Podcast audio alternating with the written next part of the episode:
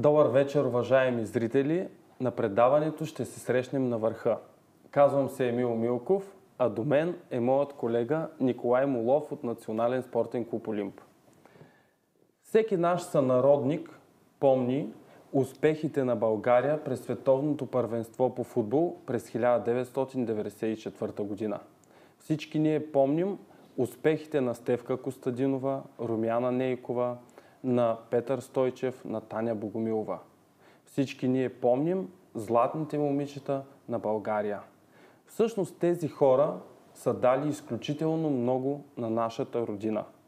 Те ни обединяват, те ни карат да се чувстваме горди, те ни карат да вярваме. Нещо повече. Те ни дават увереността, че българите сме велик народ. Днешният ни гост ни е дал всичко това. Личността на този човек се свързва с качества като постоянство, трудолюбие, професионализъм. Като състезателка е участвала на 4 световни първенства и е носител на 4 сребърни и 5 бронзови медала от тях. От 1974 до 1999 година е треньор на националния отбор по художествена гимнастика, като в този период възпитаничките й печелят 294 медала от Олимпийски игри, световни и европейски първенства и световни купи. Президент на клуб по художествена гимнастика Левски, който не само е най-старият в България, а и най-успешният клуб по художествена гимнастика в света с цели 308 медала от големи форуми. За нас е чест и удоволствие да ви представим създателя на Златните момичета и българското и Българската школа по художествена гимнастика, госпожа Нешка Робева. Здравейте, госпожо Здравейте. Робева. Добър вечер. Здравейте.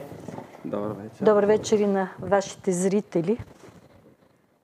Ако може да поднесем само Първо сме подбрали едни цветя живи. за вас специално. Страхотно. Знаем, че обичате цветята. Да, и то живи. Е, с много вкус. Благодаря ви.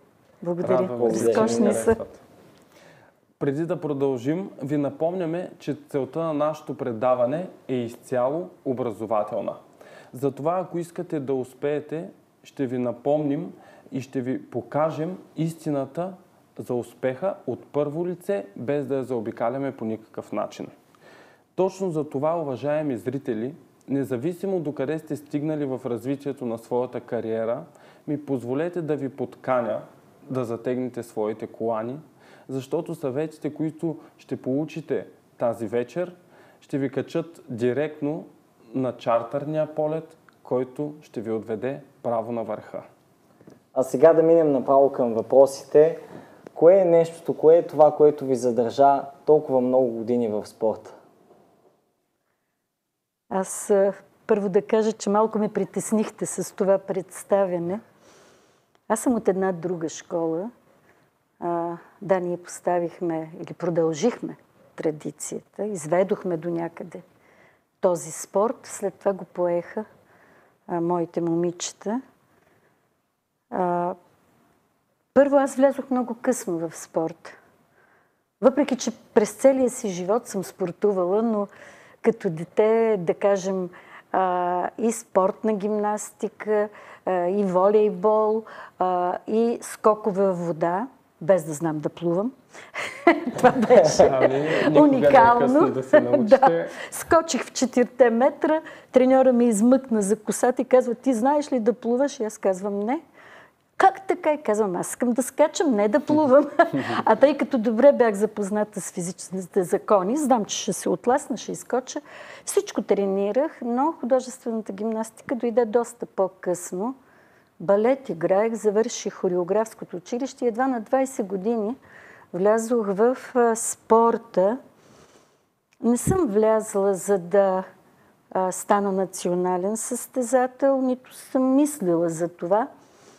А, просто влязох, защото исках да продължа образованието си, а тогава нямаше висши учебни заведения за танци, за балет. Нали, това бяха моите специалности. И аз реших да се върна към спорта, за да мога да запиша ВИФ, Висши институт за Да. физкултура и спорт.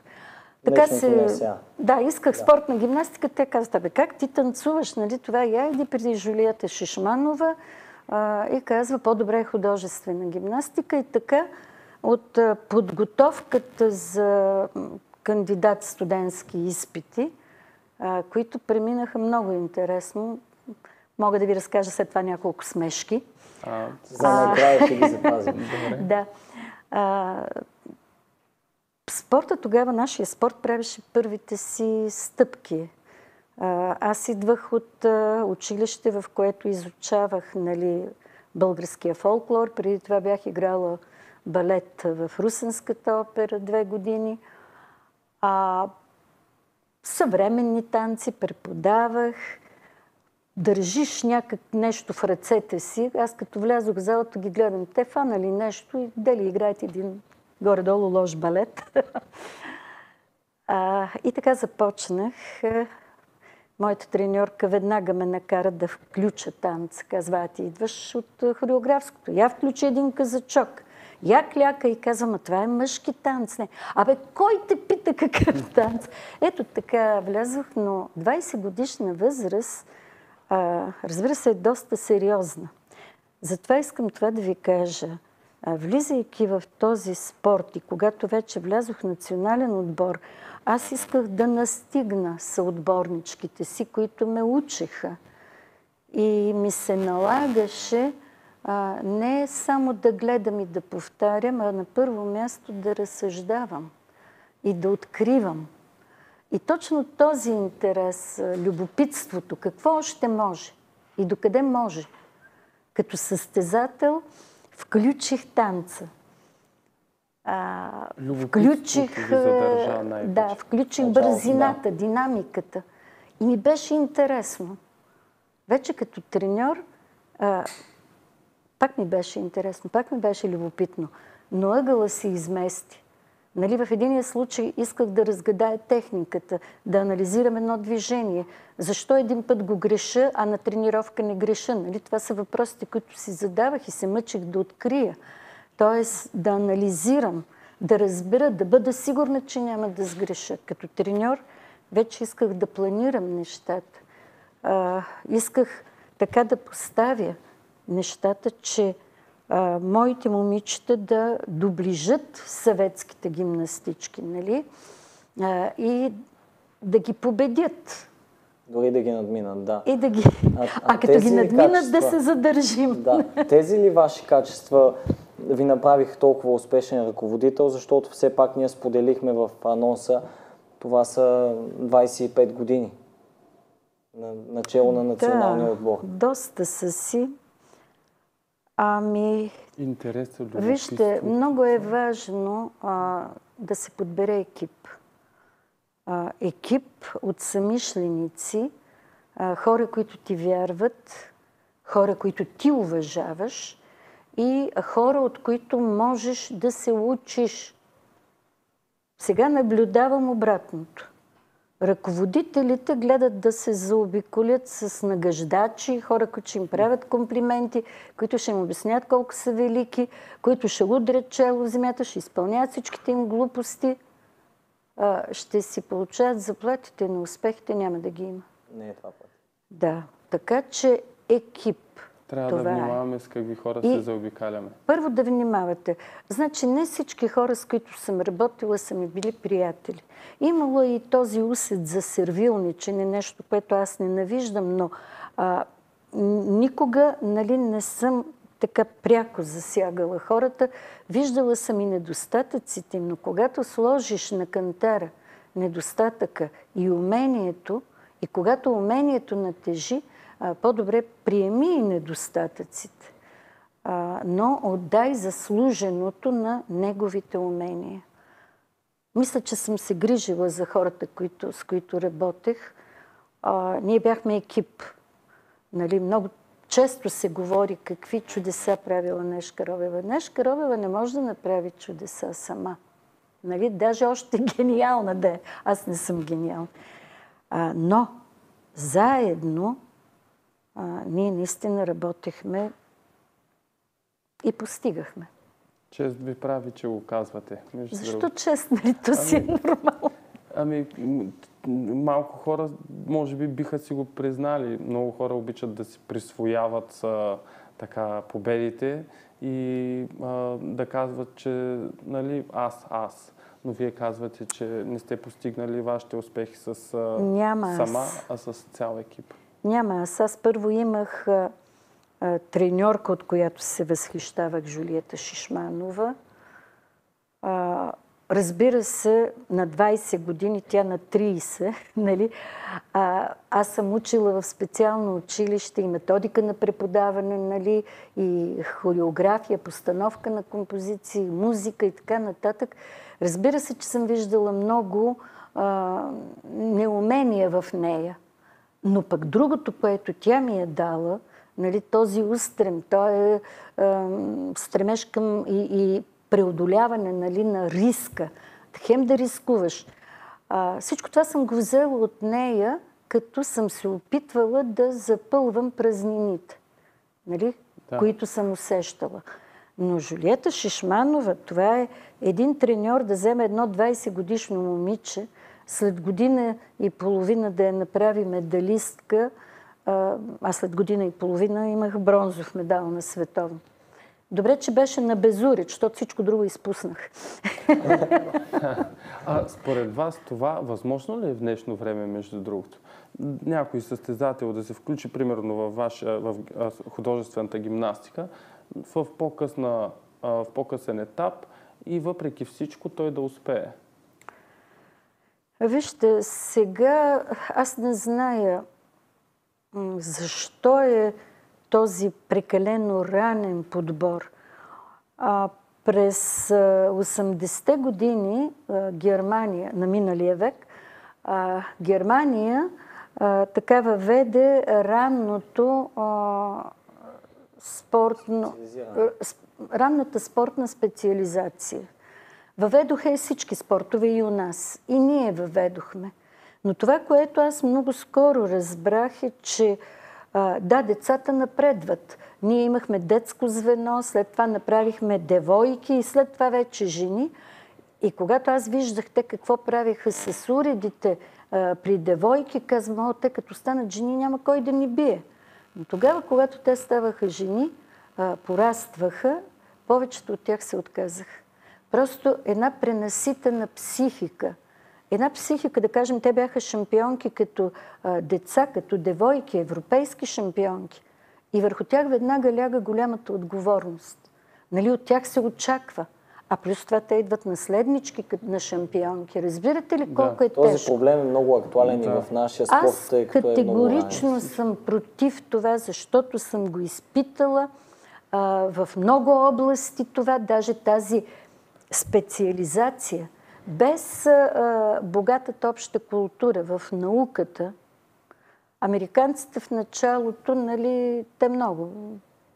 Специално. Ако това не ти е специалността, изгоря столовата, но он не натиска копчето, защото това не било негова работа. На Олимпийските игри, нали? В... Да. А, така че а, те също започнаха да говорят, че големите достижения идват там, където има една по-богата обща култура. В спорта а, ние започнахме, нали, аз включих балета, включих народни танци, включих съвременни танци, но в един момент отново върнах, върнах се към леката атлетика, водихме ги на плуване, а, въпреки че аз толкова не умея да плувам. Но а, за тях беше полезно, нали? Всичко това, да има повече умение, да има... Физическа За култура. да запазиш интереса а, и развитието на детето. Не можеш само в една, казва се като конска паци. Нали? Това е вредно. А, това е мой опит. Други могат да смятат. А, но не се доказва. Ето сега на три години тя го води в залата. Казвам, памперси носите ли? Нали? Защо е това? А, след това виждам 6-7. Сега, например, ще кажа нещо. Нали? аз вече не съм треньор, но ето нашите млади треньори за 8 годишни деца въвеждат такива изисквания, които те за да постигнат трябва да започнат усърдни тренировки на 6 години, най-късно. Е добре, на 8 години ти ще постигнеш това, но то съобразено ли е с а, анатомията, физиологията, да. психиката? В спорта вече няма медицински надзор, както би трябвало да има. Разбирате ли? Да, трябва да внимаваме много, а, трябва да много да психически и да работим в дългосрочен И да не се изгуби интереса от децата. А, не можем да ги натоварваме, а, въпреки, нали, т.е. то трябва да изживее и детството си. Затова аз като треньор на последните години, а, нали, даже големи момичета, правих много състезателни игри. Да кажем, те, за да бъдат ансамбъл, нали, за да имат пълния синхрон, правихме надбягване по двойки, като връзват крака, нали? Ага. Връзват си краката и трябва така да синхронизират, да, да. тичат. Е, и те емоционално да. се зареждаха да. и толкова. Те всички обичат и големите състезатели обичат, обичат състезателните игри. Което все пак е част от тренировъчния процес. Именно, това не е загуба на време. Да, да. Много от треньорите смятат, че това е загуба на време. Не. То развива други качества започнахме с а, много силно начало, с безценни съвети, но преминаваме нататък. А, следващия ни въпрос всъщност е талант или постоянство, трудолюбие, твърдост, характер. Кое според вас а, е ключово за успеха? Ами, Вие искате прекалено много от мен, нали? А, колкото повече остарявам, а, толкова повече започвам да се колебая. На вашата възраст аз бях треньор, който знае какво иска, знае как да го постигне, планира, прави, струва, отчита. А сега вече не мога да кажа, това е една съвкупност от качествата. Всички са необходими – в определена степен, но според мен а, мотивацията, тя е свързана с характера. Тоест, ако един състезател е мотивиран от родителя си и родителя непрекъснато му говори медалите, медалите, те пък във Фейсбук, като се кичат с едни теники, пък като ги едат тия медали. А, спорта не е това. Аз по друг начин съм възпитавана в спорта и съм се старала да възпитавам, въпреки че чак толкова не успях всички, но някои да. Спорта трябва да те подготви за живот. Спорта трябва да те научи да се бориш най-напред със себе си. Ако успееш, нали, знаете какво, победи себе си, ще победиш да. целия свят. А, най-тежко е да преодоляваш себе си. Аз, например, много силно преживявах пред стартовите трески и още от първите години търсих, четях, търсих опита на големи спортисти, как те са си подпомагали. А след това развиването на физическите качества. Да, аз известно време бях прекъснала, но а, изготвяне на комплекси. Обръщах се към колегите от спортната гимнастика. Те ми изготвяха комплекси за отскок, за гъвкавост. Треньорите си отиваха, колегите ми си отиваха. Аз оставах и продължавах сама да го правя. Аз разсъждавах за себе си така. Тя не е по-различна от мен. Виждам, че горе-долу има същата физика, същите качества. Защо е по-добра? Нали? А, къде е разковничето? а, какво мога аз да взема от нея? От всеки един състезател или спортист можеш да вземеш нещо, стига да търсиш. Да, трябва непрекъснато да и треньора, треньора трябва да познава изключително добре състезателите си. Аз никога не съм разрешавала а, друг да съобщава, защото а, при нас има жреби. В онзи момент жребия беше много важен. Изтеглиш ли първи номер, отпиши се. Нали? И идва жребия. Той е теглен. Ръководството ми предлага да разменя. Имам право да разменя жребия. Аз винаги съм казвала не, това е техния късмет. И тогава ние ще съобщим, например, Анелия Раленкова, 80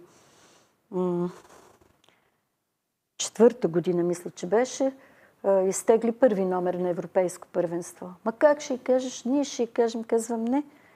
Аз съм треньора. Аз трябва да мога да кажа и добрата новина, да я поздравя, и лошата новина. Е, с този първи номер тя стана първа. Но никога не съм разрешавала в тежки моменти а, нали, друг да застане до състезателя. Държала съм те да знаят, че съм до тях, че споделям а, техния преди всичко неуспех, защото при три еднакво подготвени състезателки, те, всяка една от тях беше готова за шампионската титла и златните медали. Но не стават всички. И аз винаги бях до тази, която е изгубила, защото всички останали са до тази, която е спечелила. Да. Треньорството е То, тежка работа. Това всъщност засегнахте леко и следващия ни въпрос. А, говорим си нали, за кой е ставал първи. Каква е разликата всъщност между добрите и най-добрите спортисти? Защо първите стават първи? Каква е разликата? Какво притежават повече? Ами, не знам. не знам какво притежават повече. Понякога е при еднаква подготовка, задължителна подготовка. И тя е многопластова. Подготовката е физическа, тя е физическата подготовка вътре включва нали, различни упражнения, с които са необходими. След това тренировките психическа, нали, психическа подготовка. Това са толкова експерименти, които съм правила да видя при определени указания как ще се повлияе състезателя. Но това го експериментирам още на тренировки, на контролни, на вътрешни състезания – Другото, което е развиване на определени качества, да кажем, изисква се внимание, изисква се периферно зрение, раздвояване на вниманието, сръчност, но това са качества, които изискват развит интелект. А, нали, интелекта а, е от особено значение за един спортист. Няма глупав, нали, както казват, той глупак стана шампион. Не. Той може да в някои области да не е нали, компетентен изявен да. изявен, да. Но той има този интелект, който му помага в неговия вид спорт. А иначе какъв спорт ще бъде той, освен да да знам? Много естествено се получава и всъщност в разговора си вие а, преминавате към следващия ни въпрос, а, който е свързан точно с развитието на качествата. В нашия клуб се опитваме да обясняваме на децата и на родителите, че а, в днешно време спорта е толкова конкурентен, че няма как да успееш ако се развиваш само в едно от направленията в живота. Затова ние им обясняваме, че всяка личност, всеки спортист който иска да е успешен, трябва да се развива в четирите направления. Физически, що се отнася до здравословно хранене, тренировки, възстановяване. Умствено, що се отнася до развитие на интелекта, четене, визуализация. Духовно да развива своите добродетели, своите задължения, отговорности, за които говорихме по-рано. И накрая социално-емоционално, което се отнася по-скоро до междуличностните ни отношения това да умеем да общуваме, да се изслушваме, да служим на различни каузи. А, според вас, смятате ли, че всъщност а, сме на прав път Така ли трябва да се развива един състезател във всички тези направления или примерно може само да набляга на физическите тренировки и това е достатъчно? Вижте, вие казвате в съвременния спорт. Първото място е едно. Дали ще се конкурираш с 5 човека или с 50, първото място е едно. Те са няколко човека, които се конкурират за първото място. Така че няма предишни, няма сегашни. А, има едно нещо обаче, това, което аз забелязвам, защото в последните години помагам малко. А, това е образованието, което не развива определени качества в децата. Например, на мен ми е много а, да обясня на едно дете а, какво значи да анализира едно движение да го разчлени. Нали? Да. И аз казвам, аз бих в момента се гордяла със себе си, ако успея да ви науча да учите, а не да повтаряте. Ако научиш това упражнение, ако ти го знаеш, ти ще можеш да се контролираш по време на състезание и няма да сгрешиш. А сега това, те, те дори не може да се стигне до това понятие анализ аналитичното мислене. Те, те нямат това мислене. Те нямат разпределене на вниманието. Аз, когато им дам пример например, за Наполеон, нали, че той едновременно е диктувал седем писма, те ме гледат така, защото аз много често нали, разговарям, правя забележка, другата, ама вие не ме гледате. Казвам, гледам те, аз говоря с нея, но те виждам и тебе, ти си пред мен, нали? и правя забележка. Ма как така? Казвам така, това е също въпрос на тренировка. Нали? Да умееш да разпринася, много важно, разпределяне на вниманието. Нали? Защото хвърчат уреди, а, имаш, изпълняваш движение. А, например, аз съм тренирала още с завързани очи, нали? да си изхвърля въжето и да го хвана а, или уреда. Моите момичета са тренирали. А, и те хвърляха бухалки и ги хващаха. А сега това, което аз виждам, те запращат на някъде уреда и тренират да го хванат. Как да има да го хванат? Това не е в печалба на спорт. Това са качества, които допълнително трябва да се развиват. Защото малко деца, съвременните деца са свикнали на готово. То натиска копчето, чичко, Google му снася всичко, а кой развива интелект? С какво се развива? Дори прочитането на една книга, аз преди малко разговарях с вас и ви казах, аз много четях като дете, страшно много, но не литературата, която ме задължавах. Аз винаги правих това. Ето сега накарах моята внучка да ми чете на глас по дигото. И на тази възраст, когато тя чете, защото не може да прескача като чете на глас, нали? аз осъзнам какъв невероятен автор е Вазов. Нали? Какъв невероятен, а ние винаги сме се отнасяли с Обаче, когато тя чете, аз непрекъснато я спирам и осъзнавам колко малко знае български язик. Нали, те искат да превеждат Вазов, да адаптират Вазов, но той е красив език. И в повечето и, тъй като сега онлайн обучението, помагах, аз дигнах ръце и помагах само в, бъл... в литература даже, не в български.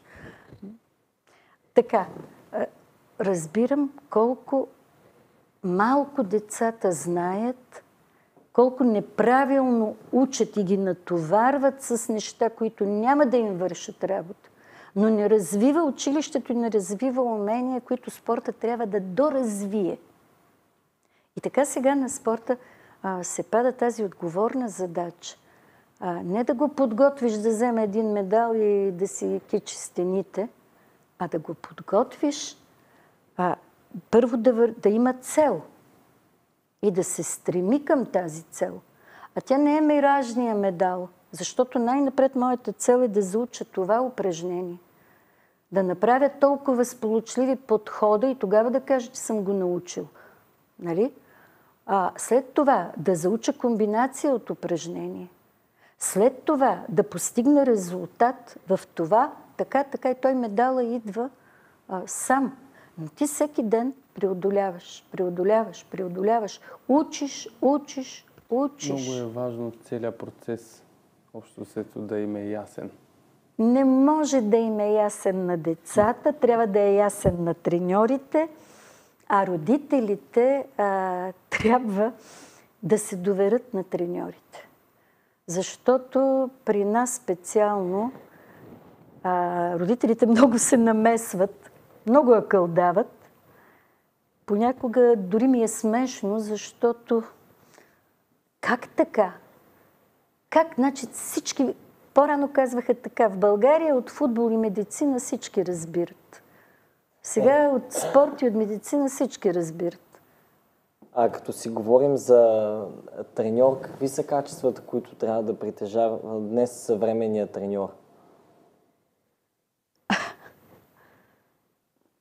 Съвременният треньор, сега тук е голямата Който разлика. иска да, да направи състезатели, разбира значи, се. На... аз имах щастието да работя в подходящото време, на подходящото място, с подходящите хора.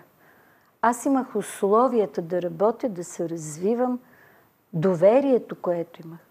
Аз не зависех от това колко родители ще дойдат и каква такса ще внесат. Нали? А, не зависех от това а, да, повече, по-голямата ми част от времето да бъде заета с това да намеря пари да закърпим покрива, защото насред терена тече вода или нямаме пари за уреди. На лагера да отида с децата. Абсурд. Нископлатени са треньорите. А, а, просто това е една ужасно тежка професия и неблагодарна за този момент. И за мен човек да се залови с треньорство, той дето се казва, това трябва да му е орисията. Първо да преодолява всичките тези трудности, да живее със спорта. Нали? Защото спорт е... Това има професионализъм, изключителен професионализъм се изисква. Поне в нашия спорт. И музика, и танц, изкуство, драма, всичко това, актьорско майсторство. Нали, при вас 100 на 100 са други компоненти, които вие трябва да изучавате. Нали? Но а, това а, на тебе непрекъснато да а, тегне, а, вие ще имате семейства, а, да тегне мисълта с тази треньорска заплата на къде, нали? А, утре ще затворят залата. А Министерството ще раздаде парите под масата, защото ние сме такава държава. В момента няма държавна политика за, към спорта. За спорта няма. Те не осъзнават какво е спорт. Съвременното общество спорт е безкрайно необходим. И за това не мисля. Тоест всичко това пада върху треньора. Той трябва, дето се казва, да е роден треньор. Господ да му е казал, ти ще бъдеш треньор. И така да понася абсолютно всички незгоди, а, докато дойде времето, а то може и да не дойде. Нали? Когато ще бъде голям. Значи, ако а, сте готови да понесете всички незгоди и ако сте се родили треньор, винаги може да се свържете с нас. Добре сте зашли в нашия клуб. Като самостоятелна бойна единица. Да.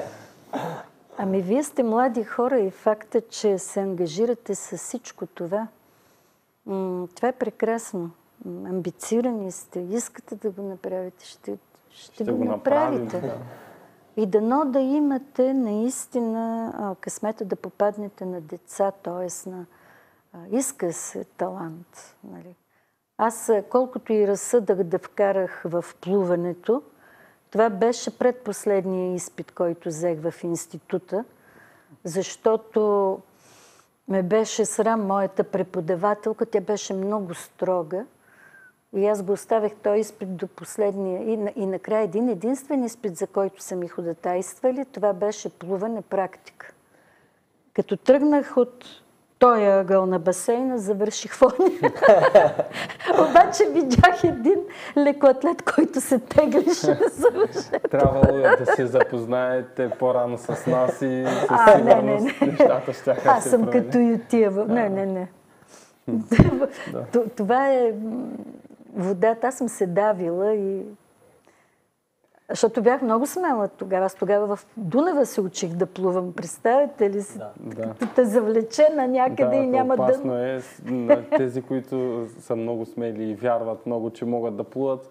Да. Не е добре. По-добре винаги имайте е, едно, е, аз... страхувайте се от водата.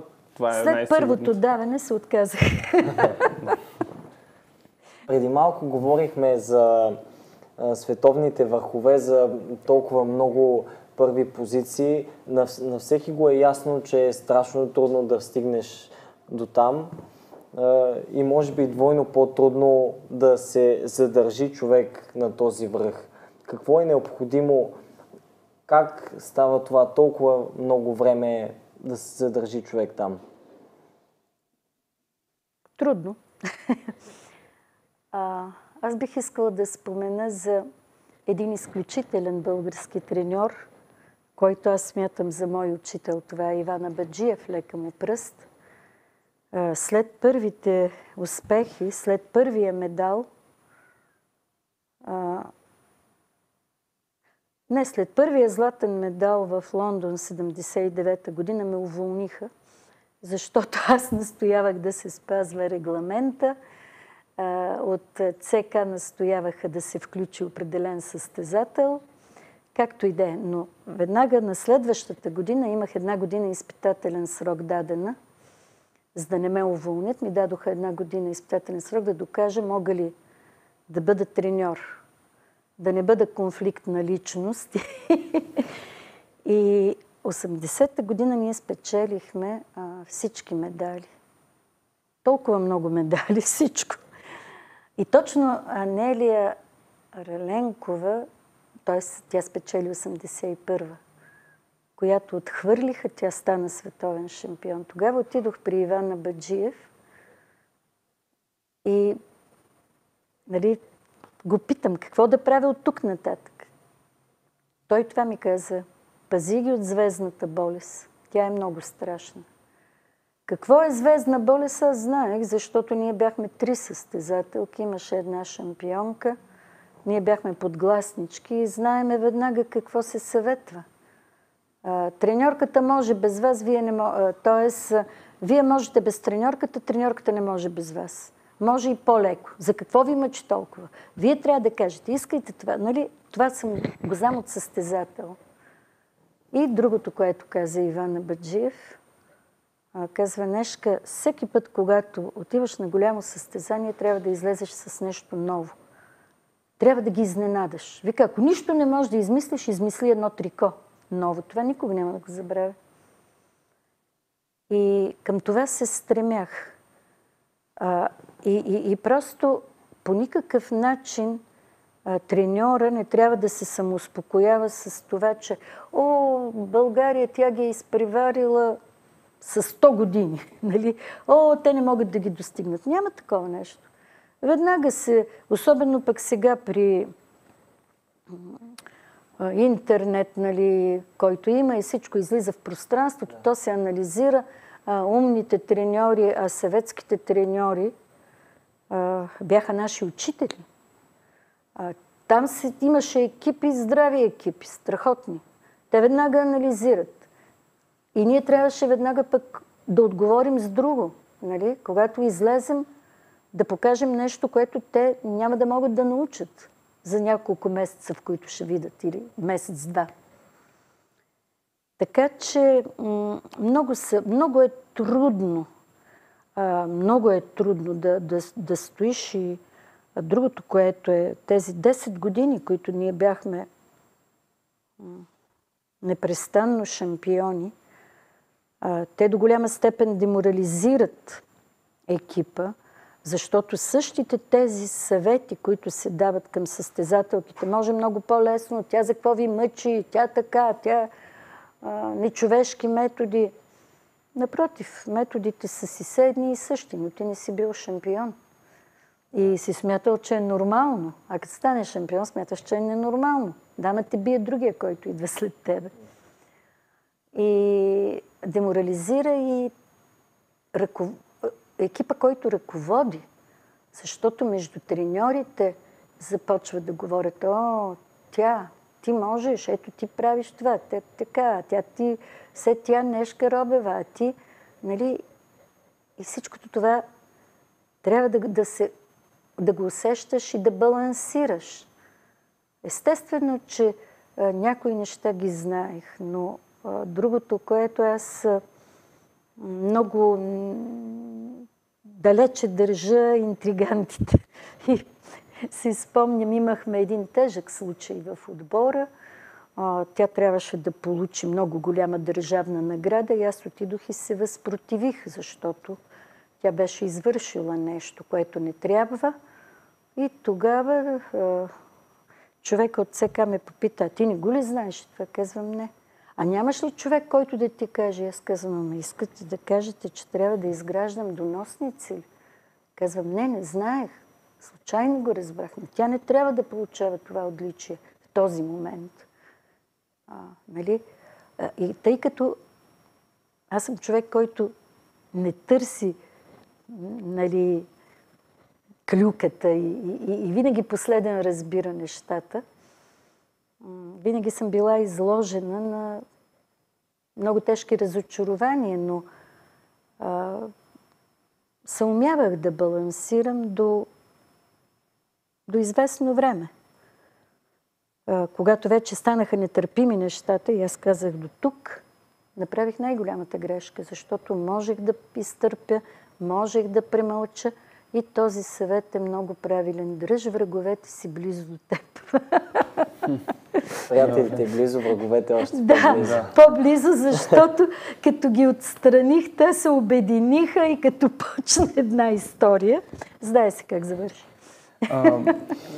Всъщност, уважаемите зрители могат да задават своите въпроси. Те се събраха доста, между другото. Ще продължим нататък с по сценарии и в последствие ще надяваме се да остане време и за техните въпроси. Според Нешка Робева, има ли кратък път към върха? С една дума не. Категорично не. към следващия въпрос. Да. Добре. А... Няма такова нещо. Добре. Бурово го казва, нали, за българите. Аз ви го да. казах. Най-краткият път за един българин да направи кариера е предателството. Но тук в спорта мога да кажа, въпреки безсрамни, такива унизителни предателства, пътя към върха е пак дълъг. Добре. А, провалите са неизменна част от а, а, пътя на един спортист. А, може ли да ни дадете някакъв пример а, за такъв провал в своята кариера и как трябва да реагираме и да гледаме на тях? Как трябва да ги преодоляваме? И да провал как... не бих казала, защото провала е тежка дума. За един голям спортист, който е трениран и е на високо ниво, може да има неуспех. Той е временен, нали? Така е, да. А, тук не знам като каква ме питате, като треньор за неуспех или... Като треньор, ръководител... Да, или като може... състезател. Или Защото като и в един и в другия да, Може да дадете просто един пример. И най-важното да споделите с, с зрителите, които ни гледат, с амбициозните състезатели, а, как трябва да преминат през тях? Как трябва да гледат на тези неуспехи? Аз като състезател, пак ви казах, аз нямах тази рутина, защото много бързо влязах в големия спорт и търсих начин да си помагам, нали, да, да създам, да изграждам психика. И едва на последното си световно първенство, аз вече бях на 27 години, а, първо много четях, много се интересувах, много експериментирах върху себе си. Едва на последното си световно първенство аз знаех, че ако изиграя обреча си, ще взема медал. А не можех да си представя да се върна от последното си световно първенство в България без медал. И едва тогава вече бях достигнала това ниво, то е едно особено състояние, в което можеш да се отдалечиш от себе си и да се наблюдаваш как играеш и да контролираш а, всяко свое движение. Но аз учих и си спомням как имах един елемент, изхвърлям обръча и влизам в него с скок. И винаги ми ставаше и в един момент не става. Не става, не става. Треньорката ми накрая на тренировката казва, тръгвай си, утре ще стане. Аз казвам, не, аз искам да знам. Как така? До сега ставаше, сега не става. Къде греша? Останах сама в залата. То вече 9 часа, нали ние тогава тренирахме до 5. 9 часа. Носа ми беше накъдрен така, устата ми подута, защото аз непрекъснато се ударям с обръча, докато накрая просто разбрах, че при хващането леко накланям. Нали, влизам и нямам. Даже си спомням в троле, трамвая се прибирам и хората ме гледат така. А мъжа ми каза, билите някой? Викам, да, обръч. Но това е да търсиш. Значи аз вече знаех как да предам, кога да хвана, къде да търся да хвана. И знаех, че ще го изиграя, ако внимавам. Това е рутината. Но тук при нас, например, се губи емоцията. Нали? Защото аз бях много бърз състезател и силно емоционален. И си спомням, пак съпруга ми каза, абе, това съчетание ми се стори два часа, колко време. А, това можеш да го контролираш. Но преди това съм имала толкова много грешки. Във Варна изиграх без грешка, нали? Имала съм и, и винаги си задавам въпроса. Защо сгреших? Какво точно правя, за да греша? Какво не правя? Всеки неуспех на състезание, ако не те научи на нищо и ако те остави да се чухкаш и да си скубиш косите и да викаш нямах ден, няма такова нещо. Искам само това да ви кажа. В спорта има късмет. Един процент. Но в тренировките няма днес имам ден, утре нямам ден. Не. Всеки ден ти трябва да изпълняваш своя план. Дали ще го изпълниш за 3 часа или ще го изпълниш за 6, но ти преодоляваш и вървиш. А когато си минал през състезанието, когато си допуснал грешка, при съвременната техника, че аз на, на 20 и колко години за първи, първи път се видях на видеозаписи, се ужасих от себе си. Беше кошмарно. А ние нямахме тази техника, нали?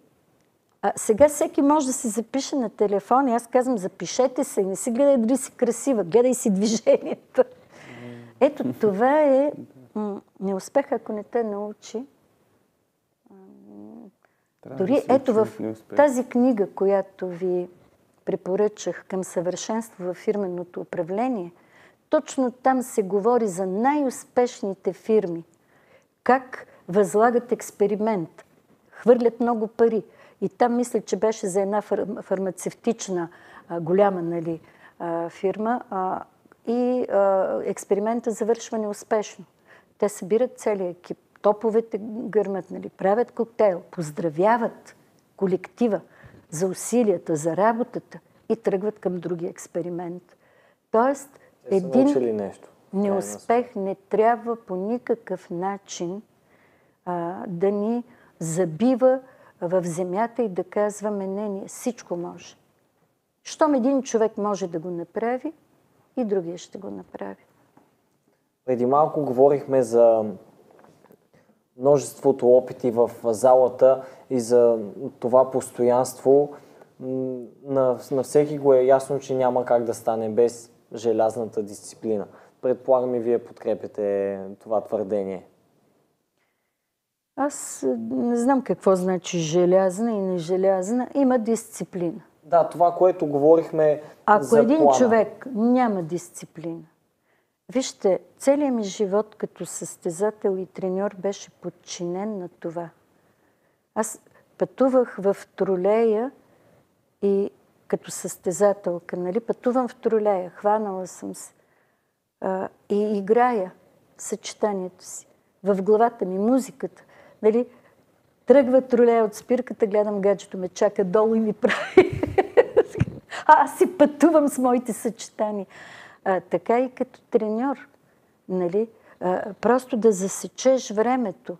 Да, да работиш дори тогава, когато си извън залата. Ляга в леглото и в главата ми е музика.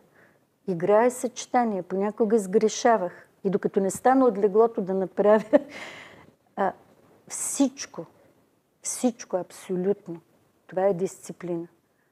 Нали? Да станеш, а, да вземеш, ти първо се движиш като пиян, защото ние тренирахме от 6 сутринта, понякога сме тренирали до 11-12 през нощта. Това са различни групи състезатели, но треньорите са едни. Да. И, и ти вървиш като пиян, нали, взимаш студения душ и пак си в залата и почваш себе си да събуждаш. Ти, бих казала, дисциплина, отговорност. Нали, отговорност. Поел си отговорност. И, и без тази дисциплина, без себе си да задължаваш да дисциплинираш, как а, ще повлияеш. А, за всичко друго ще има време. Спорт е до време. А живота за младия човек върви а това цялата тази история футболна, която той фанал там три топки и хайде с чалгаджийките и по баровете. И по... А, това е несериозно. Нали? Това не е пример. Е, да. А, тук може би да влезем в семейната среда, тъй като тя е основен фактор за подрастващите. Какви съвети може да дадете на родителите, на тези малки деца, които сега... И аз го дадах преди малко. Трябва да се доверят на треньорите и ако има някакви смущаващи сигнали, трябва да се сподели с треньора. Нали, да се помисли как може да се помогне на детето. Децата влизат в една тежка възраст, нали, в пубертета. Всичко се променя в тях. Как да му се помогне на това дете, как да се подбере среда, как... Аз така имам понякога разговор с амбициозни родители и казвам, може ли вие да бъдете родител, а аз да бъда треньор? Нали? А, тоест, ако аз натискам в залата, изисквам, на детето му е трудно, викам, не продължавайте да го натискате вкъщи, той е дете. Казвам, пожалете го, но го убедете, че може да го направи, нали? може да постигне. Намерете начина. А, казвам, вие какво мислите, че това дете не иска да ви зарадва? Нали? Не иска да спечели? Ние имаме такива случаи, които аз просто се ужасявам заради самите деца, какво трябва да изтърпяват от амбициозните си родители. А, моята внучка много добре се катери и а, треньорът ти поиска да я включи в отбор. Тя категорично отказа. Сега започна да тренира стрелба, много й харесва и катерене и стрелба, но ние не говорим за състезание. Тя не иска да се състезава и аз уважавам нейното желание, защото аз също мразех състезанията. Много мразя състезанията. Подхождате с голямо разбиране към децата, така и а, трябва. Ама вижте, да. те са деца и е а, трябва много... Например, да сега има нещо такова, нали? Той хваща такова дете и казва, не, това е моето дете аз нали, ще го изкарам на Олимпийския връх. Няма такова нещо. По-рано имаше треньори, които се специализират в детската възраст. С децата. Те се държат като с деца. След това те преминават и това е съвсем нормално да се премине на друго ниво. Какви са тия драми? Това са едно първоначалната ми учителка да ми даде диплома за висше образование. Нали? Трябва да се уважават и да се специализират треньорите и да умеят както съвместно с родителите. Добре, следващия ни въпрос е а, свързан с развитието. Когато един а, успешен спортист стане известен, популярен, той със сигурност има много привърженици, много хора, които го подкрепят. Но със сигурност има такива и които го критикуват. Във вашата кариера със сигурност сте видяли и двата типа хора как един спортист трябва да се запази и да отговори на тези всички нападки и критики? Не знам, аз... Аз не бих отговаряла. То се отговаря с постиженията. При нас нямаше Фейсбук, но разбира се, чувала съм Спомням си едно от последните ми състезания, просто една съдийска договорка и ме избутаха нали, назад и директно ръководството ми каза, ми трябва да отстъпиш на младите. И аз тогава им казах, след две седмици има международен турнир. Ако това момиче ме победи, при условие, че аз съм сгрешила, нали? А тя не е сгрешила, ако ме победи, ще се оттегля веднага. То точно така стана. Аз с грешка я бих доста. Е, оставате резултата да го Остава, на всички, да. да. Но сега във Фейсбук е нещо много страшно, защото а, нали, заради интереса към художествената гимнастика аз направих тази страница.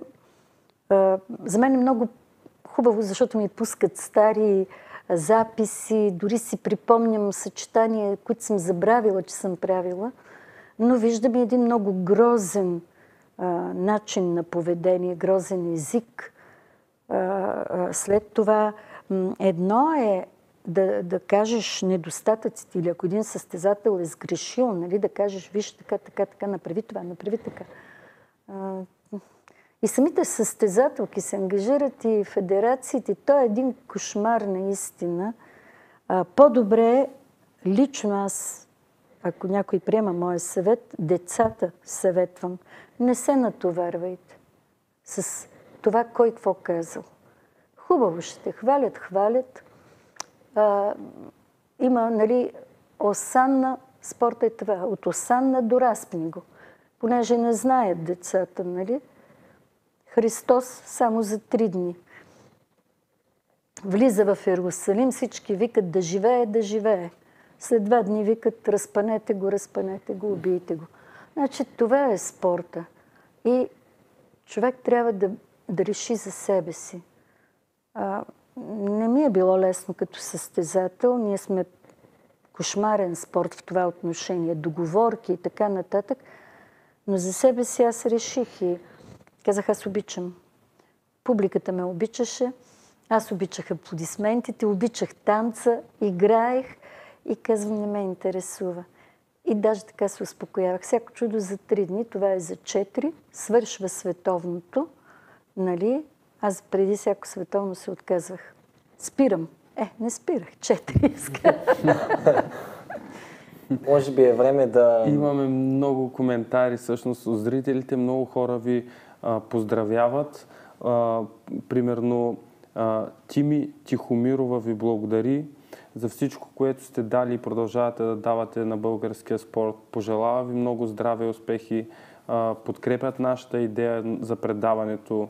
Но се казват, че има много мъдро знания само от слушането на госпожа а, Робева. А, Кирилка Пачева иска да попита а, госпожа Робева като добър качествен треньор по художество сега у нас в България. Кого, а, кого виждате като добър и качествен треньор в момента в България?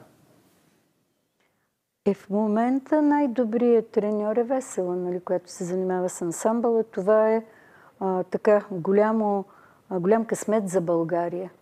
Но имаме няколко треньора, които наистина прекрасни треньори, които не се допускат до националните отбори и състезатели. Това са... Ето това не трябва да се прави. Например, една Камелия Дунавска спечели златен медал на Турция. Представете ли си на европейско първенство? А нашата федерация отхвърли. А, ето това не трябва да се прави. Говоря го, защото вече съм се оттеглила от спорта. А, в смисъл, Взимам от време на време отношение, отивам в залата, правя композиции. Ако ми искат съвета, го давам, като ми го искат, не го давам. А, но такова богатство за една държава, да имаш треньори, които толкова много могат и да не ги допуснеш, само и само да бъдеш ти, то просто е говори за не особено развит интелект, за съжаление. Диминкова казва, много точен анализ, поздравления. Професионалистът трябва да има и условия, за да дава и най-доброто от себе си. А, Теменушка Молова ви благодари и, е, и казва, че е удоволствие да слуша жена като вас, мъдра и спокойна, истински учител. А, Тими Тихомира пък пита, след целият този труд и стотици медали, какво ви вдъхновява сега, какво а, гони съня от очите ви? Бихте ли споделили какъв ще е следващият ви проект? Ами аз съм почти от една година на село, на вилата си. А отказах да се върна в София. А, моето семейство в момента, нали, дъщеря ми и внучката са в София, но иначе двете кучки и аз и трите котки. а, живея с тях на село и с градината, с цветята. И там е една снежна приказка, тишина. И това ми дава възможност наистина да разговарям с себе си и с хора, които вече ги няма, за съжаление. Но тези животинки ми дават а, толкова много и аз казах, трябва да имаш интерес, трябва да ти е любопитно. А, аз влязох в един друг свят, той ми е интересен и вярвайте, много ми се иска даже да напиша, защото много научих от тези животни. Те родиха двете кучки по седем кученца, гледах 14 да. кучета. Една глутница. С глутница живях. Това като дисциплина, като възпитание, като отношение, вече кученцата ги няма, слава Богу, раздадохме ги. Тези животни ние много малко знаем и имаме много високо самочувствие. А, би трябвало да се учим. Ето това ми е интересно в момента. И а, тази вечер заради вас дойдох тук. Но Много вярвайте ми, а, когато а, сутрин а, ме видят, те така силно емоционално изразяват радостта си, че аз заставам като залепена на стената. Нямате търпение да се върнете при тях. Ако мога, да. ако мога, да. Много хора искат да споделя опита, да напиша нещо, но това става. Аз имам страхотен архив. Никой не, не се заинтересува от него. А, това са дневници, това са контролни, това са регламенти. Никой. А, от друга страна попаднах на една невероятна стара библиотека. Жена събирала. Ще я подаря, защото тя не е мое притежание, а, на, на а, хора, които са от началото на а, 20 век, края на 19 век.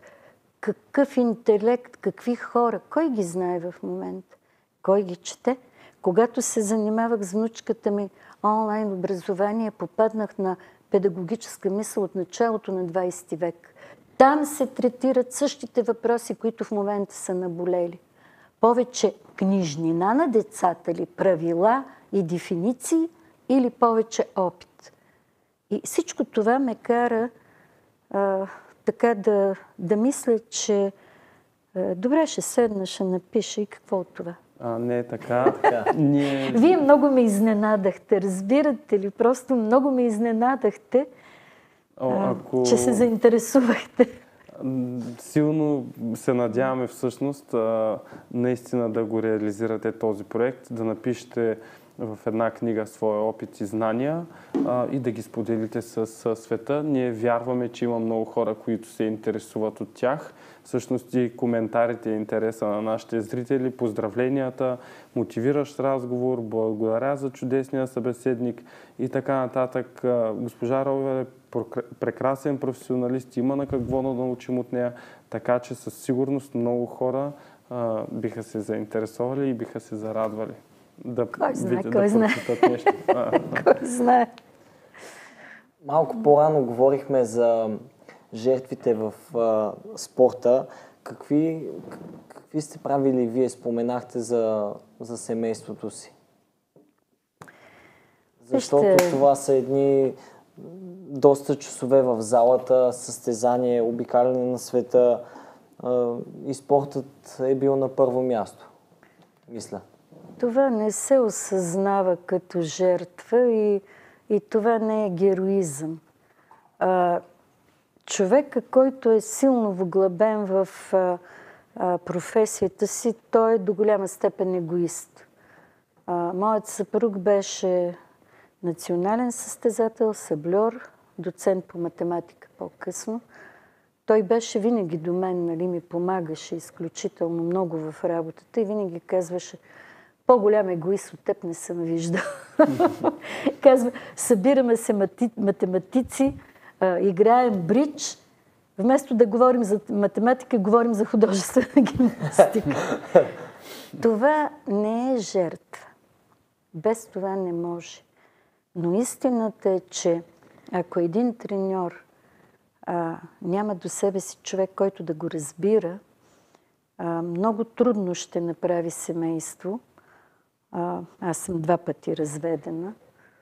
По моя вина. А, това са сложни взаимоотношения. Много сложни. И това не е само в тренерството. Това е в изкуството, във всяка една професия, където единия обикновено е жертва. Да. Но не треньора, който печели медали. Това е другия. Точно в тази връзка Евгения Бурджиева ви поздравява. Благодаря ви за успехите и би искала да ви зададе въпроса как госпожа Робова се умява да съчетава професионалните си с личните ангажименти и втори въпрос, кое е ключовото за сбъдване на мечтите в спорта и в живота? С благодарност и уважение към нейната невероятна личност, пише Евгения Бурджиева. Първо, мечтите не трябва да се сбъднат, защото когато се сбъдне мечтата, вече спира живота. трябва да, да имаш... Постоянно да има. Постоянно, да. Второто, аз ви казах вече, отговорих на този въпрос. А, всички мои колежки, нашите деца израснаха в залите покрай нас, както виждам и в света е така. А, спомням си една вечер, към 10 и половина си тръгваме и след това колежката ми казва, стоя на спирката, чакам автобуса, бе нещо ми липсва, нещо ми липсва. Забравила съм децата в залата. Беше забравила, те заспали някъде така. Влачехме ги със себе си по лагери, а, живееха в залите. А, по лагерите, даже аз моята девойка я учих да чете и всички ми викат, като излезете и почне да чете Аглика и ние се криехме от балконите. така е. Това е... Затова казвам, особено за жена е тежка професия. А, но на никого не, не му е леко. Което дъщеря ми има съвсем друга професия в момента. Тя е аудитор, не се занимава с спорт. А, и тя е изцяло с детето. И аз, аз си се очудвам, нали, съпругът ти почина, аз се очудвам как тя издържа на всичко това. И, и казвам, остави детето на мира, бе. Казвам, под му е писано, това ще стане. Ти мен оставиш или ме намира? Много е тежък живота в момента, просто за мнозинството от хората. Но това е вашето време. И вие ще намерите начина и пътя, по който да вървите. Аз каквито и съвети да давам, това време не е мое. Нали? Мен ми е интересно на село. Ще го намерим. да. Ще го намерим. Продължаваме с следващия въпрос. А, имало ли е нещо, което е останало невидимо за хората, а е допринесло за вашите успехи? О, много, много. На първо място са моите колеги. Аз ви казвам, ние всички Екипната работехме, работа. като се започне нали, цялата организация на работата. Там имаше лекари, там имаше а, нали, възпитатели, а, имахме интернат. А, всичко това беше е, е, е, един казан, който ври, кипи, всеки с нещо допринася.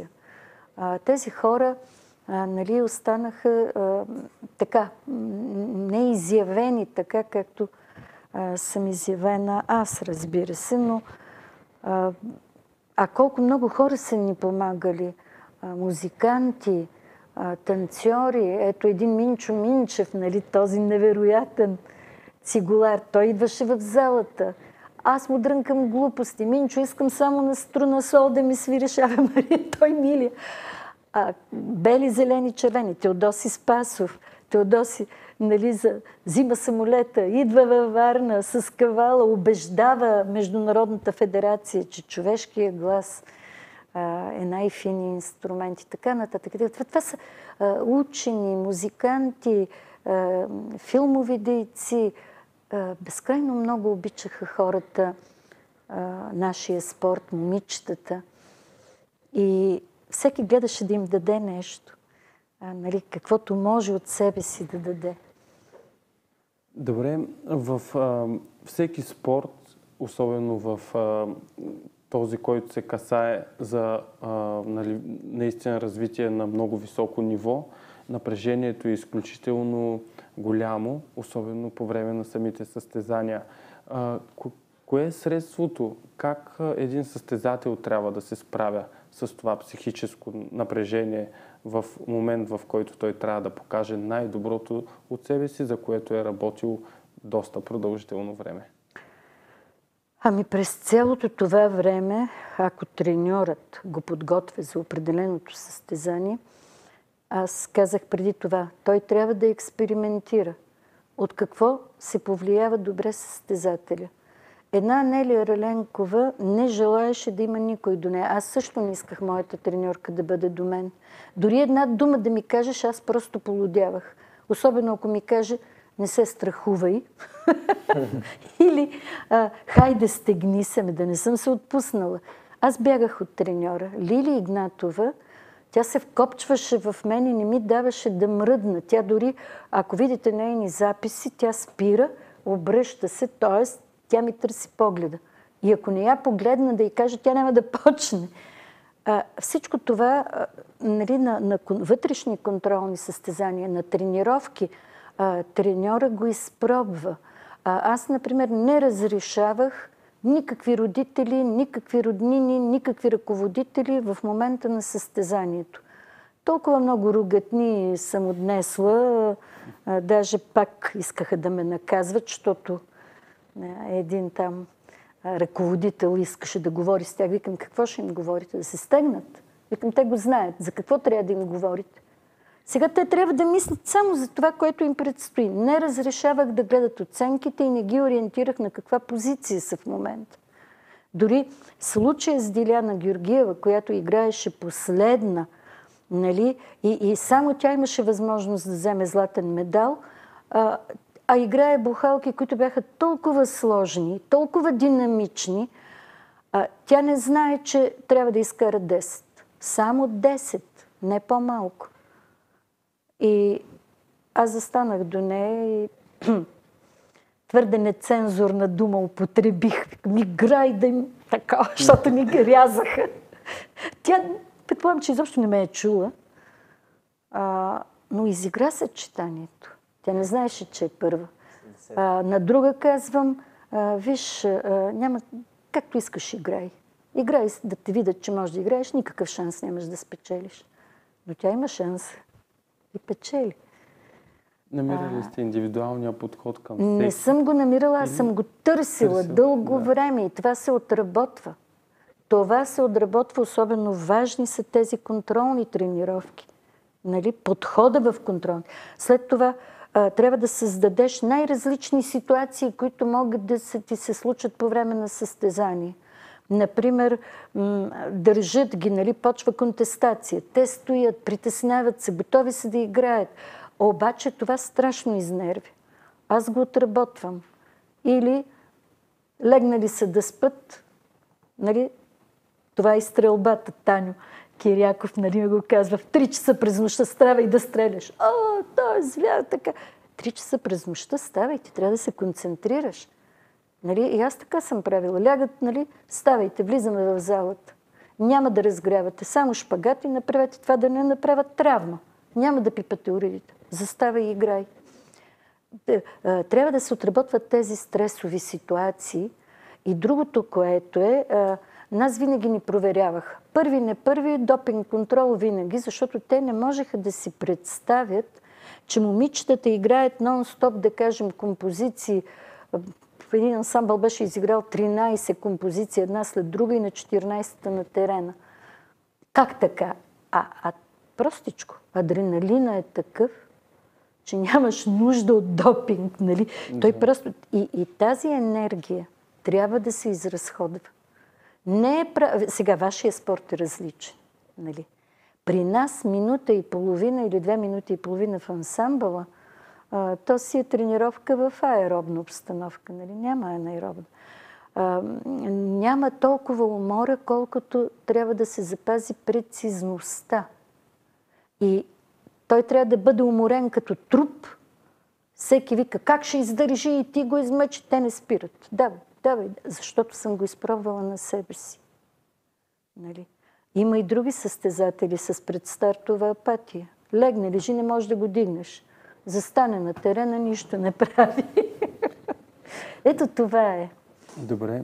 А, следващият ни въпрос е много интересен. Зададохме го и на Йордан Йовчев. Ще го зададем и на вас. Всички а, казват, че за да е по-смислен живота ни, всъщност, за да имаме а, посока, ние трябва да имаме цел, към която да се стремим. Трябва да имаме мечта, която да ни води. А, каква трябва да бъде? Голяма или малка тази мечта? Когато си я поставяме, голяма или малка? Непостижима, според мен. И аз така мисля. Вижте, не съм си поставила за задача, вярвайте ми, не съм си поставила за задача златен медал. А, разбира се, когато вече почнахме да печелим и всички очакват от тебе, ти а, си казваше ми, ако изгубим сега, нали, няма да кажа, че сребърният медал на Олимпиадата беше отчетен като невероятен провал, нали, за мен.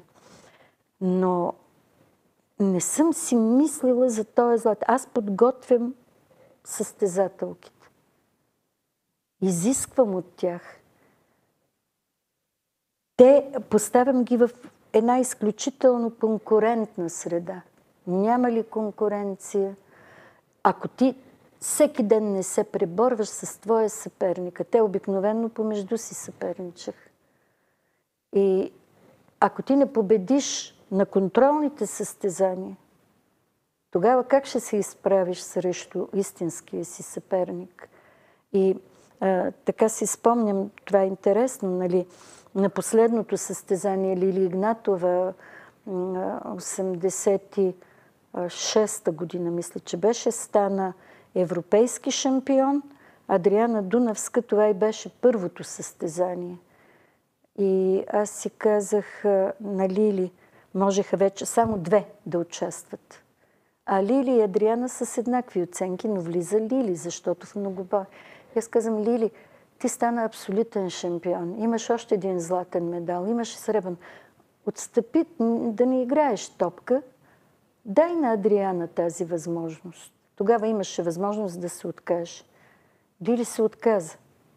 С кой акъл съм пуснала Адриана? Сега не бих го направила. Защо? Ами ако беше изпуснала. Но Адриана изигра съчетанието и взе златен медал. Нали? А, ето, тук трябва да говорим и за това. Отбор.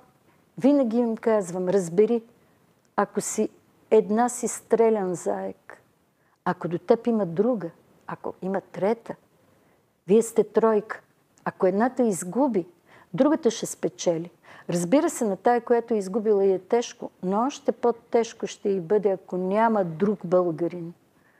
Тогава всичко ще се насочи срещу нея. Нали? И, и за това винаги съм давала равна подготовка и много строги регламенти. Това дете трябва да знае, нали? че само от него зависи а, дали ще участва в отбора или не. Аз съм подготвила 12 индивидуални състезателки за три места. Но пък съм правила така, че тази, която не успее да се класира в а, индивидуалното, да й дам възможност да спечели медал в ансамбъл. Те трябва да знаят, че труд, първо труда им няма да бъде ограбен, второ, че те няма да бъдат толерирани по никакъв начин. Днеска си световен шампион, утре в залата почваш от начало и ще се състезаваш.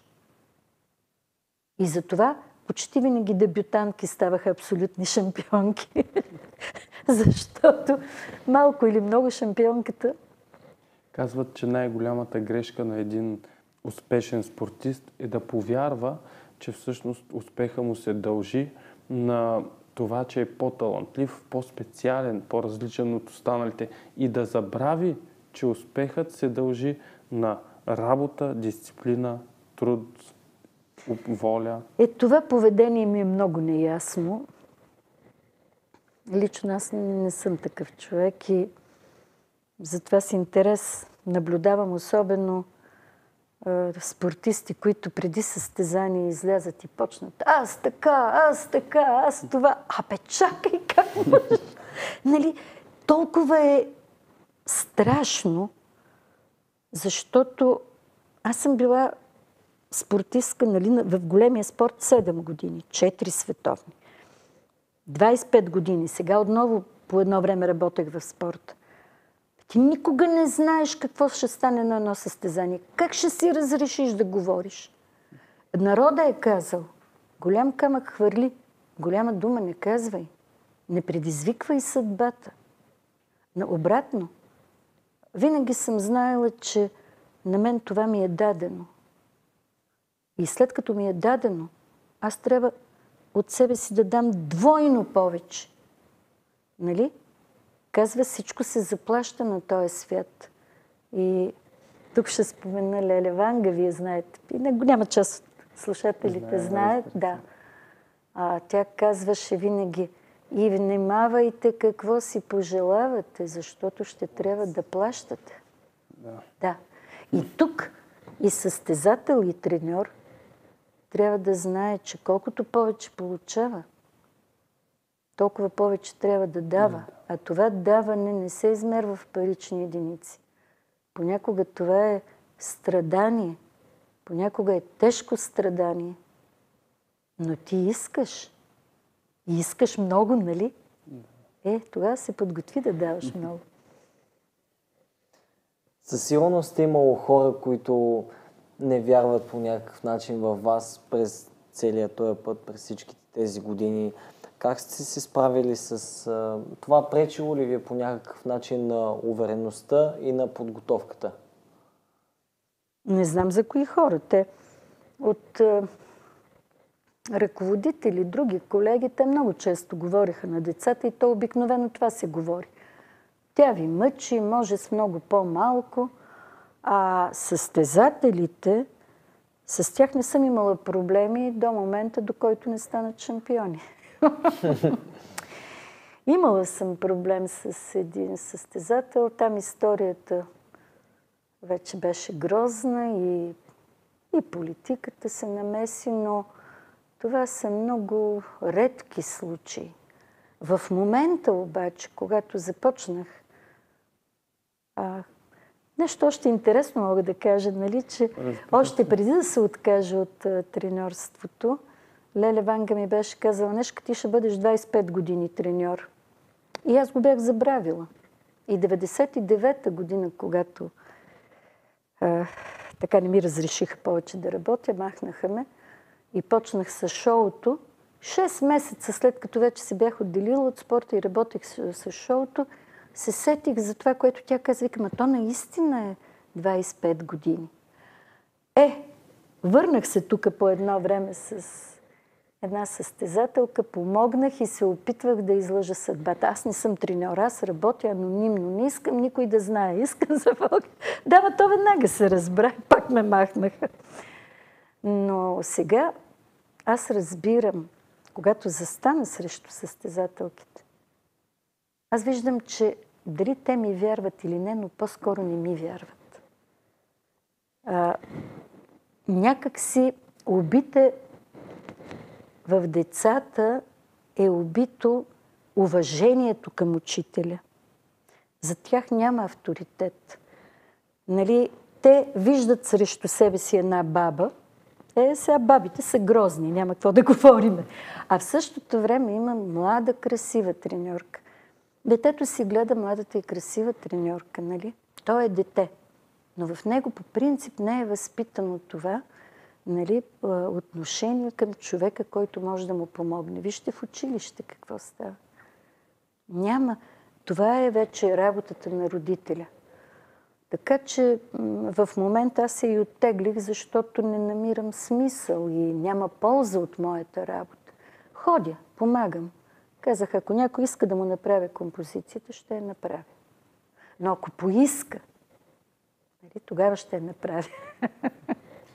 Имаме въпрос от един родител. Владимир Николов пита, а, първо всъщност а, ви адмирира за постигнатите успехи и пожелава ви да сте здрава. Въпросът му е при липсата на адекватни спортни училища. Какъв съвет бихте дали на подрастващите спортисти относно съчетаването на спорт и училище?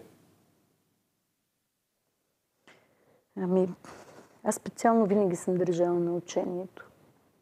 И пак ще кажа, може да се съчетае едното и другото. Резултатите могат да дойдат по-бавно в спорта, но не бива да се изоставя по никакъв начин училището. Детето трябва да бъде образовано и то, пак, пак казвам, ако трябва, то всичко зависи, нали, защото има деца, които се изявяват в ранна възраст – но пък те могат след това да наваксат. Не е казано, че пропускайки нещо, нали? но не бива да се пропуска. Не бива да се занемарява училището. Спорта да, е нещо много несигурно. Запознахме се а, с историята на клуб по художествена гимнастика Левски. Накратко за нашите зрители, клубът има 308 спечелени медала от европейски световни първенства и олимпийски игри. А, нещо към което всички ние се стремим. А, за това, кой е най-добрият ви съвет към децата, които искат да успеят? Ще ви зададе, кой е най-добрият ви съвет и към треньорските кадри, и кой е най-добрият ви съвет към ръководителите на спортните клубове?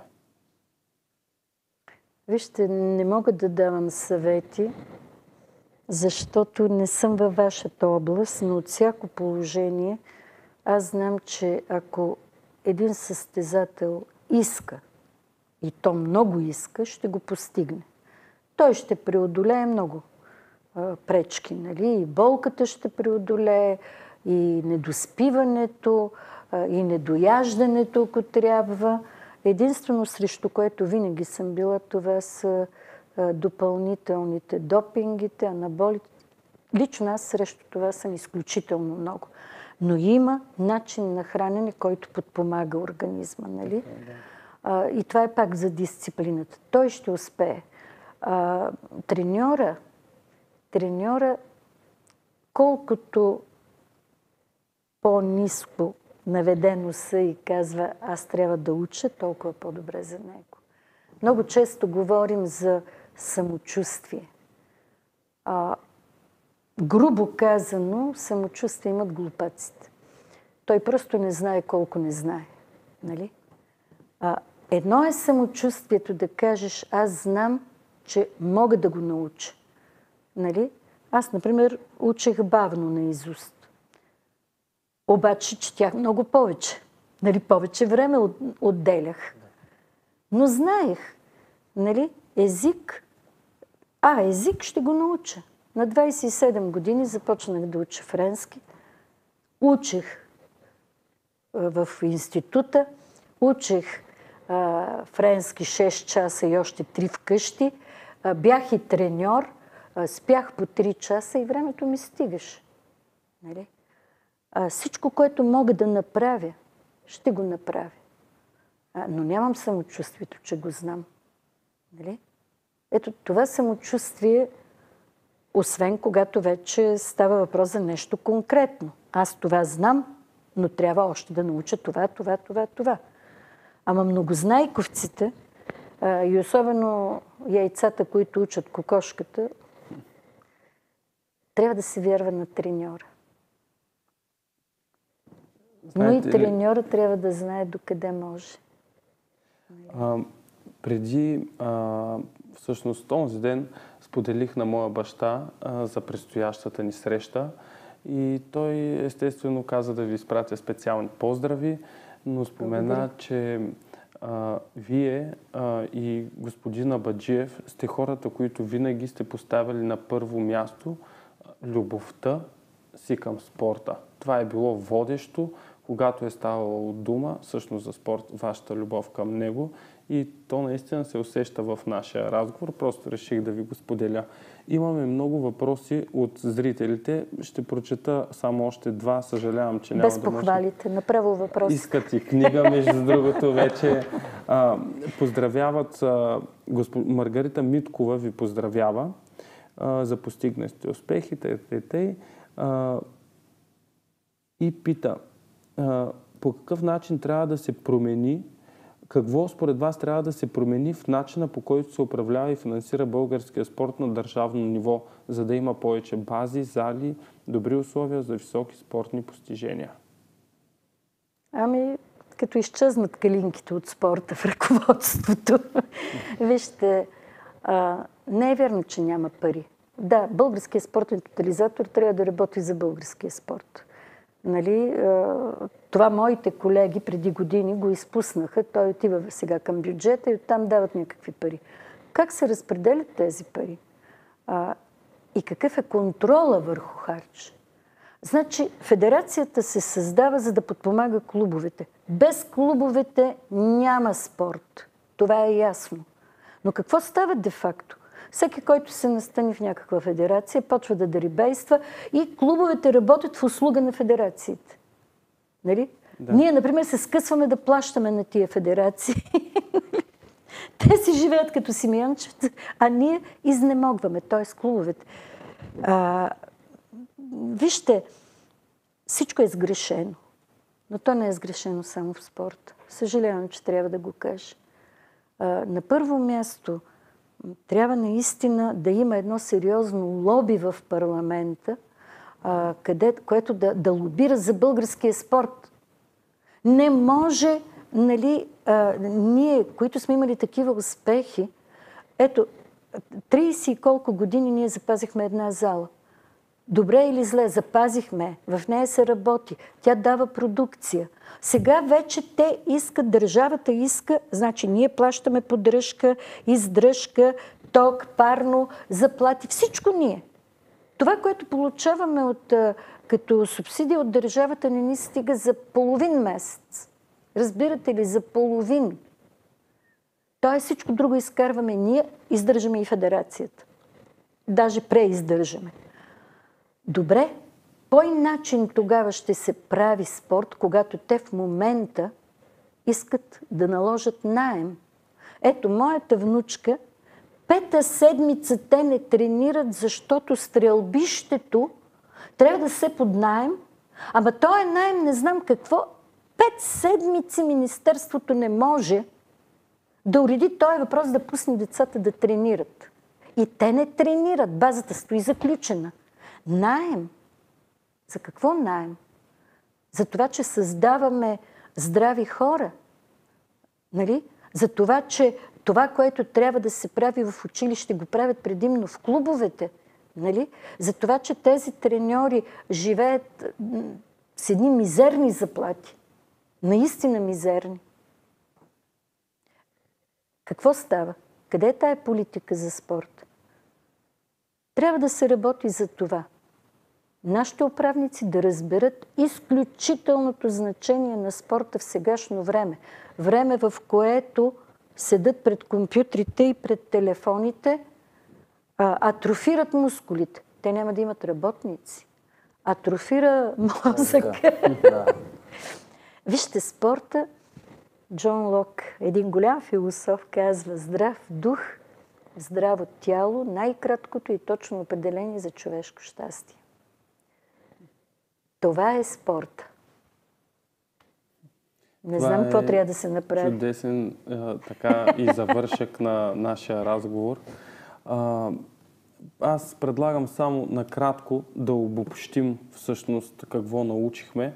Аз се записвах през цялото време. А, първо, трябва да работим дългосрочно. После, под... най-добрите са с изключително добра подготовка. Тя е изключително важна. Родителите трябва да имат доверие в децата. В, всъщност в треньорите, извинявам се. И в децата. И в децата, да. Пазете се от звездната болест. Винаги трябва да излизаме с нещо ново, с някаква изненада, за да се задържим на върха. Трябва да се учим от неуспеха. Не трябва да спираме да мечтаем, защото спрем ли, живота спира. А, треньорът трябва винаги да иска да се учи, да е жаден за знания, малко да се е навел носа и просто да търси познанието, за да се развива. А, тук... И основното, което е, вашите състезатели, всеки един състезател, трябва да има абсолютното убеждение, че няма да бъде отхвърлен, ако е заслужил. Тоест, трябва строго да регламентирате участието на състезателите в най-високото ниво. Да знае, че си го е изработил. А не, че някой родител е платил и детето е влязло в национален отбор. Това е голяма мотивация. Изключителна. Състезателя ще сложи, ще, всичко ще даде от себе си. Но ще трябва да знае, че като побеждава, ще участва. Просто а, страхотни съвети, страхотен разговор. Надяваме се, че сте взели нещо и сте научили нещо от този велик човек, Не, не моля. който е дал толкова много на нашата родина. А, тук е момент да благодарим и на нашите дългогодишни партньори от City Build Studio. А, госпожо Робева, ако желаете да пожелаете нещо на зрителите, сега може би е момента. Ами, аз просто искам да им благодаря. Ако са издържали целият разговор. А, тежки са времената, но ние българите сме жилаво племе. Аз винаги давах за пример Шопа, който казва на моите момичета, червата да ми се влачат, че викам пояса ми се е развил. Така че нека да запазим вярата. Първо имаме прекрасна страна. Прекрасна. А, имаме и прекрасни хора, имаме и мърш, разбира се. Но нека да вярваме в бъдещето, да вярваме в децата си и да вярваме, че България ще я има и че това, което искам съществено да пожелая, а, хората да запазят здравето си. Здравето. Иначе всичко друго ще бъде наред. Благодарим за Благодарим страхотните а, така, пожелания. Благодарим ви, че приехте нашата покана да сте наш гост. За нас беше изключително удоволствие. А, преди да завършим нашия разговор, искаме да ви подарим едно наше ръководство, което написахме за децата, в което разглеждаме успеха като продукт на ежедневни усилия. Искаме да ви подарим и книгата на Зиг Зиглър. Ще се срещнем на върха от издателството Гедър всъщност, откъдето ни дойде идеята и естествено разрешението да Страхотно. кръстим, кръстим предаването а, на името на книгата. Всъщност тя е много страхотна според мен. Тя обобщава много други книги, които съм чел. А, и така, уважаеми зрители, надяваме се да е Благодаря. било за нас е удоволствие, да ви е било наистина приятно. Заедно с Николай Молов и госпожа Робева ви пожелаваме спокойна вечер и до следващия път, когато ще се срещнем в предаването, ще се срещнем на върха. До нови срещи!